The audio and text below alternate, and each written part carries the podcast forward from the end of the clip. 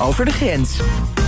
En elke dinsdag praten we op dit tijdstip over zaken doen uh, over de grens. Vandaag uh, Esther Jansen, van oprichter van uh, Culture Inc. en schrijver van het boek Zaken doen van hier tot Tokio. Dag Esther. Goedemiddag.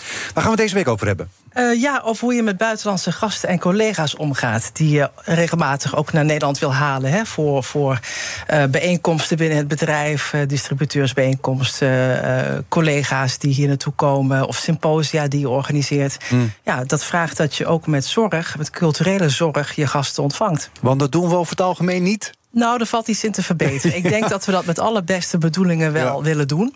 En uh, daar ook wel aandacht aan schenken. Maar te ook niet vaak weten waar we op moeten letten. En te vaak uitgaan van wat wij leuk vinden, vinden zij ook leuk. Of mm. vinden zij ook prettig. We kijken eigenlijk helemaal niet zo naar andere culturen. Te weinig. Ja. Te weinig. Wat ja. geeft ze voorbeeld? Nou, ik heb volgende week uh, ben ik betrokken bij een symposium waarbij 180 mensen naar Nederland komen. En uh, in de voorbereiding daarvan, uh, ik ga daar een presentatie verzorgen. En nou zou ik in een Nederlandse setting misschien hebben gedacht. Nou, we gaan een uh, leuke quiz doen aan het begin. Even een energizer waarbij mensen vragen die ze niet weten. En je laat iedereen staan. Oh, leuk, en ze gaan zitten als je het ja. niet weet. Ja. En nu dacht ik bij de voorbereiding: nee, dat is niet echt een goede manier van doen. Want uh, dan ga ik dus onze gasten uit Azië en uit Afrika een heel ongemakkelijk gevoel bezorgen. Want iedereen kan zien dat zij het antwoord op die vraag schuldig zijn. Dat of is niet toch een beetje gezichtsverlies in. Azië. Ja. Ja, wij vinden dat een leuke energizer aan het begin. Een beetje creatief, een beetje levendig. En voor hen is eigenlijk het beginnen met veel meer formaliteit uh, en, en etiketten veel beter. En zeker niet iets waarbij ze gezicht kunnen verliezen. Nee. Maar het begint er dan ook mee dat je kijkt wie zit waar. He, want er komen delegaties binnen. En wij maken vaak geen onderscheid in de manier waarop we delegaties uh, Iedereen is gelijk bij ons. Ja, we maar kijken niet of mensen in de seating arrangements daar, hè, dat we aandacht aan schenken, maar ook bijvoorbeeld in de selectie van hotelkamers of in vliegtuigtickets. Voor ons is het gewoon van nou, we nemen zoveel hotelkamers af of zoveel tickets en, en wie dan waar zit. Maar, maar, maar, zou, maar je zou eigenlijk moeten kijken van, uh, nou, uh, diegene is belangrijk, of dat is de directeur van het bedrijf. Die moeten we dan met business class naar Nederland halen. En die moeten we misschien in een iets duurder hotel of in een grotere kamer Nou, zetten dan de een rest. grotere kamer. Ja, je wil de delegatie wel bij elkaar hebben zitten. Ja. Ik kan me ook herinneren, een tijd geleden was een Jordaanse delegatie... en die werd ook met alle beste bedoelingen... in een naar verhoudingen eenvoudig hotel aan de Randweg hier in Amsterdam ondergebracht. En die Lekker kwamen, goedkoop. Ja, nou ja, daar letten we natuurlijk ook op. Ja, hè, ja, op, ja. op de kosten. En Amsterdam is niet goedkoop.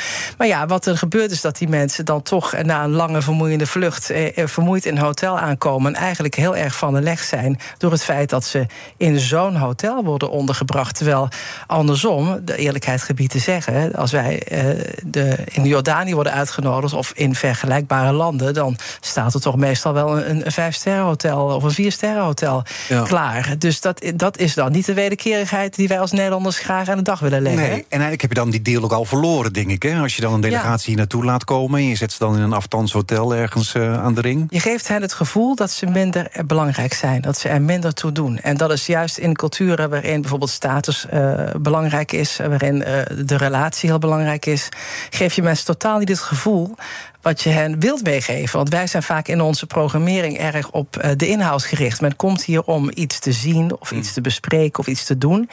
Dus er gaat onze aandacht heel erg uit naar de inhoud van het programma. Ja. En te weinig naar de vormvereisten die je vanuit een cultuurperspectief daar wel op los moet laten. Want zijn we eigenlijk gastvrij dan in Nederland?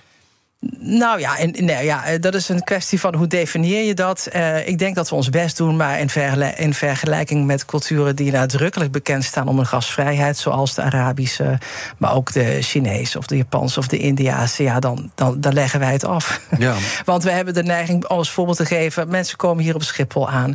Dan is toch bij 9 van 10 bedrijven het adagium van, nou, uh, het is weer heel goed geregeld. Uh, er is een treinstation onder het, het vliegveld. Zoek het maar uit. En uh, joh, het is heel eenvoudig en ik geef je wat aanwijzingen. Inderdaad, zoek het maar uit. En zo heb ik dat van uh, een paar jaar geleden ook meegemaakt met de inkomende delegatie. En prompt reden de treinen natuurlijk niet. Nou ja, zo gek is dat niet. Hè. We hebben we maar weer gezien deze week. Hier. En dan staan je gasten daar of je collega's. En die weten ook niet welke kant ze uit moeten. Ja, neem maar een taxi. Dus ook allemaal andersom gebeurt ons dat ook niet. Hè. Dus het is toch allemaal een beetje, beetje minimaal. Maar we denken er eigenlijk gewoon niet goed genoeg over na. Ik bedoel, het is eigenlijk geen onwil, we doen het eigenlijk niet expres. Maar, het zit niet in ons systeem. Maar we denken van iedereen hier zie je gelijk, nou lekker simpel, we lekker makkelijk. We denken dat het makkelijk is. We denken praktisch, we denken functioneel. En je zou eigenlijk veel meer moeten nadenken over vormvereisten en uh, over welke, ja, welke wensen uh, buitenlandse gasten hebben. En dat kan om, om, allerlei dingen gaan. En ook in het programma, wat wij uh, vaak heel erg vol met heel veel inhoudelijke onderdelen. Daarvan zou ik zeggen, probeer er wat meer ruimte in te geven. Probeer wat meer informele contacten mogelijk te maken. Juist tijdens koffiebreaks of tijdens lunches of diners. En, want daar gebeurt het vaak. Ja, en denk ook vaak bij de lunches en diners, of in ieder geval bij de lunches, niet alleen maar brood. Hè. Er worden veel mensen denken van jullie ook altijd een beetje brood. Ja, we maken er met z'n allen grapjes over van we doen niet meer aan de broodjes en de melk. Uh, maar je zal ze de kost geven die het dan toch nog uh, steeds doen. Of denken dat ze met soep en salade ook een heel eind kunnen komen. Ik heb wel ook een tijdje terug, was er ook een warm buffet uh, ergens. Wat dat betreft heel fijn, dat er was wel over nagedacht. Maar ja, dan zie ik bijvoorbeeld weer hele kleine bordjes staan bij het buffet. Wat eigenlijk niemand iets durft te pakken eigenlijk. Nou ja, in ieder geval heel weinig. En dat je een paar keer moet terugkomen. En dat is, maakt ook wel weer niet een erg gastvrije indruk, hè? Nee. Wel best wel veel waar je aan moet denken dan, hè? Ja, dat is ook zo. Er is ook veel waar je aan moet denken. Maar ja, uh, wil je het goed doen, want je investeert uiteindelijk ook in mensen hier naartoe halen. Het kost je toch geld. Dan wil je ook dat het goed opbrengt. Dus ja. doe het dan goed, uh, zou mijn uh, suggestie zijn. En ja, nog een ander voorbeeld wat ook bij me opkwam, was dat er een. Um, in dit geval een bedrijf waar uh, Tsjechische collega's, nieuwe Tsjechische collega's naar Nederland kwamen.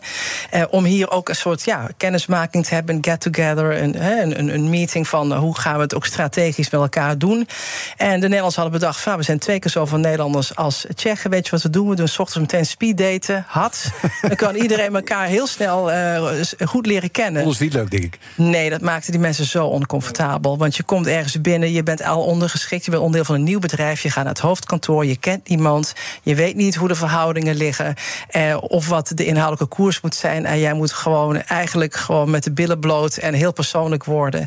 Nee, geen goed idee. Dankjewel, nou, Esther Jansen, oprichter van Cultuur Inkerhoek, schrijver van het boek Zaken doen van hier tot Tokio. Zaken doen over de grens wordt mede mogelijk gemaakt door Bluebiz. Het loyaliteitsprogramma voor zakelijk reizen van KLM en partners.